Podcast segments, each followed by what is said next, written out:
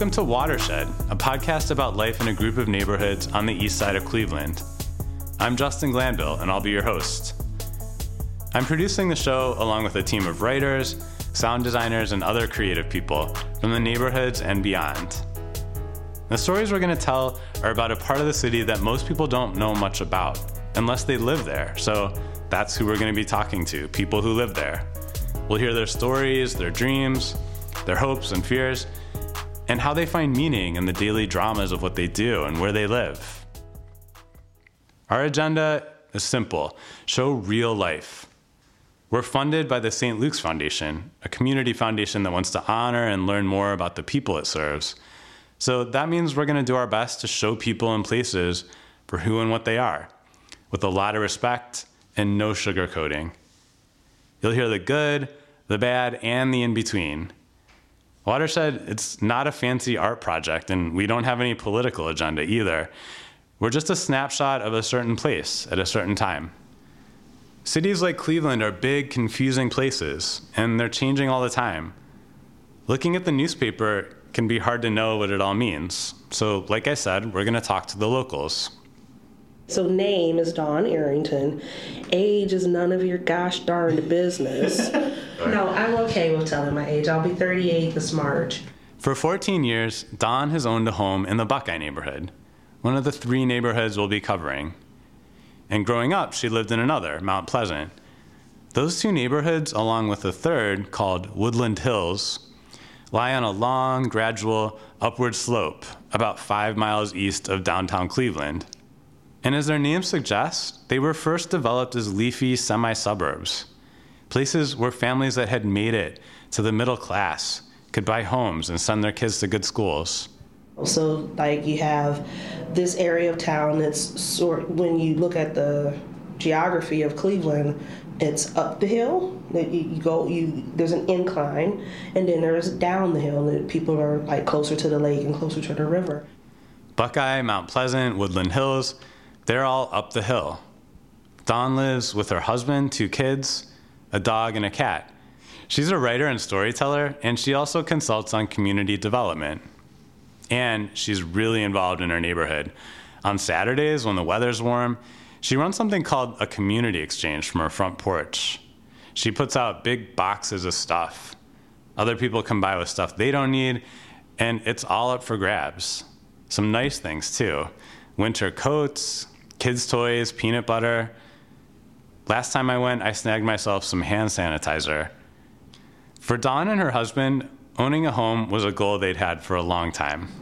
Neither one of us uh, grew up in a home that we owned or that our parents owned. Uh, that was just this idea of wealth and and sustainability.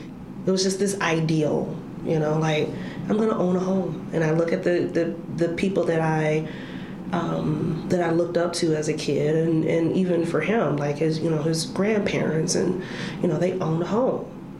Um, so we were like, you know, we're gonna own a home. And, and Dawn says she loves living in Buckeye and feels at home there, but the picture has gotten a lot tougher than it was when she was growing up nearby in the 80s and 90s.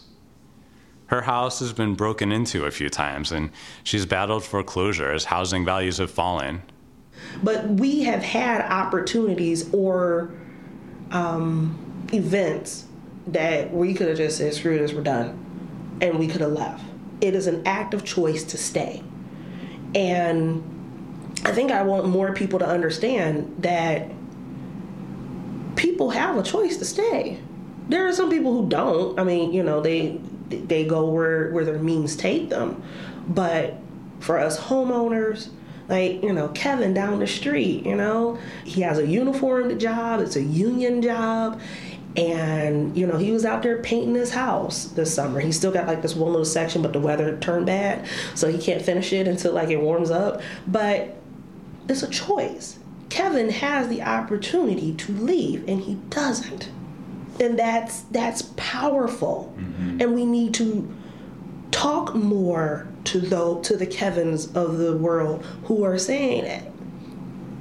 What what does moving one or two zip codes away how does that how does that change my value and my worth? It doesn't.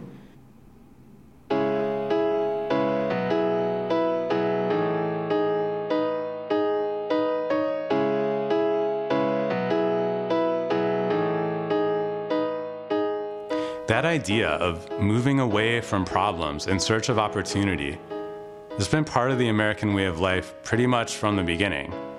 And that's a big part of what we'll be exploring in this show the reasons people leave and the reasons they stay. Oh, and why are we calling the show Watershed? That's for a couple reasons. One is because the neighborhoods we're featuring are connected by one river called Doan Brook.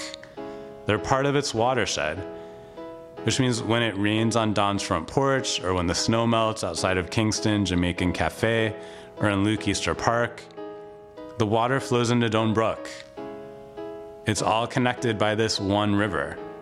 It's important, and we'll talk more about the river a bit later in the show.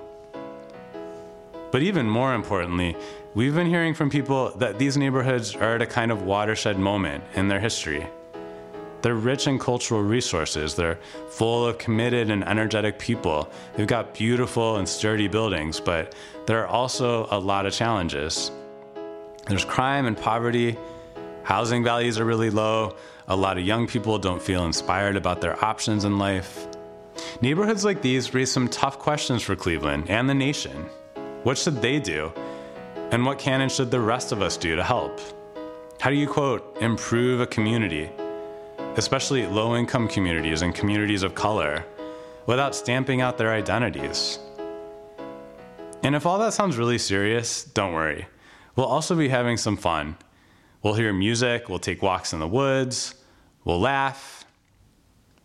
There's a saying that you can't step into the same river twice. And the same is true for places like Buckeye, Mount Pleasant, and Woodland Hills. Some days are fun, some days are hard. Some days it's a babbling brook or a raging torrent, or yes, frozen solid. But it's all the same neighborhood. It's all the same river. It's all one watershed.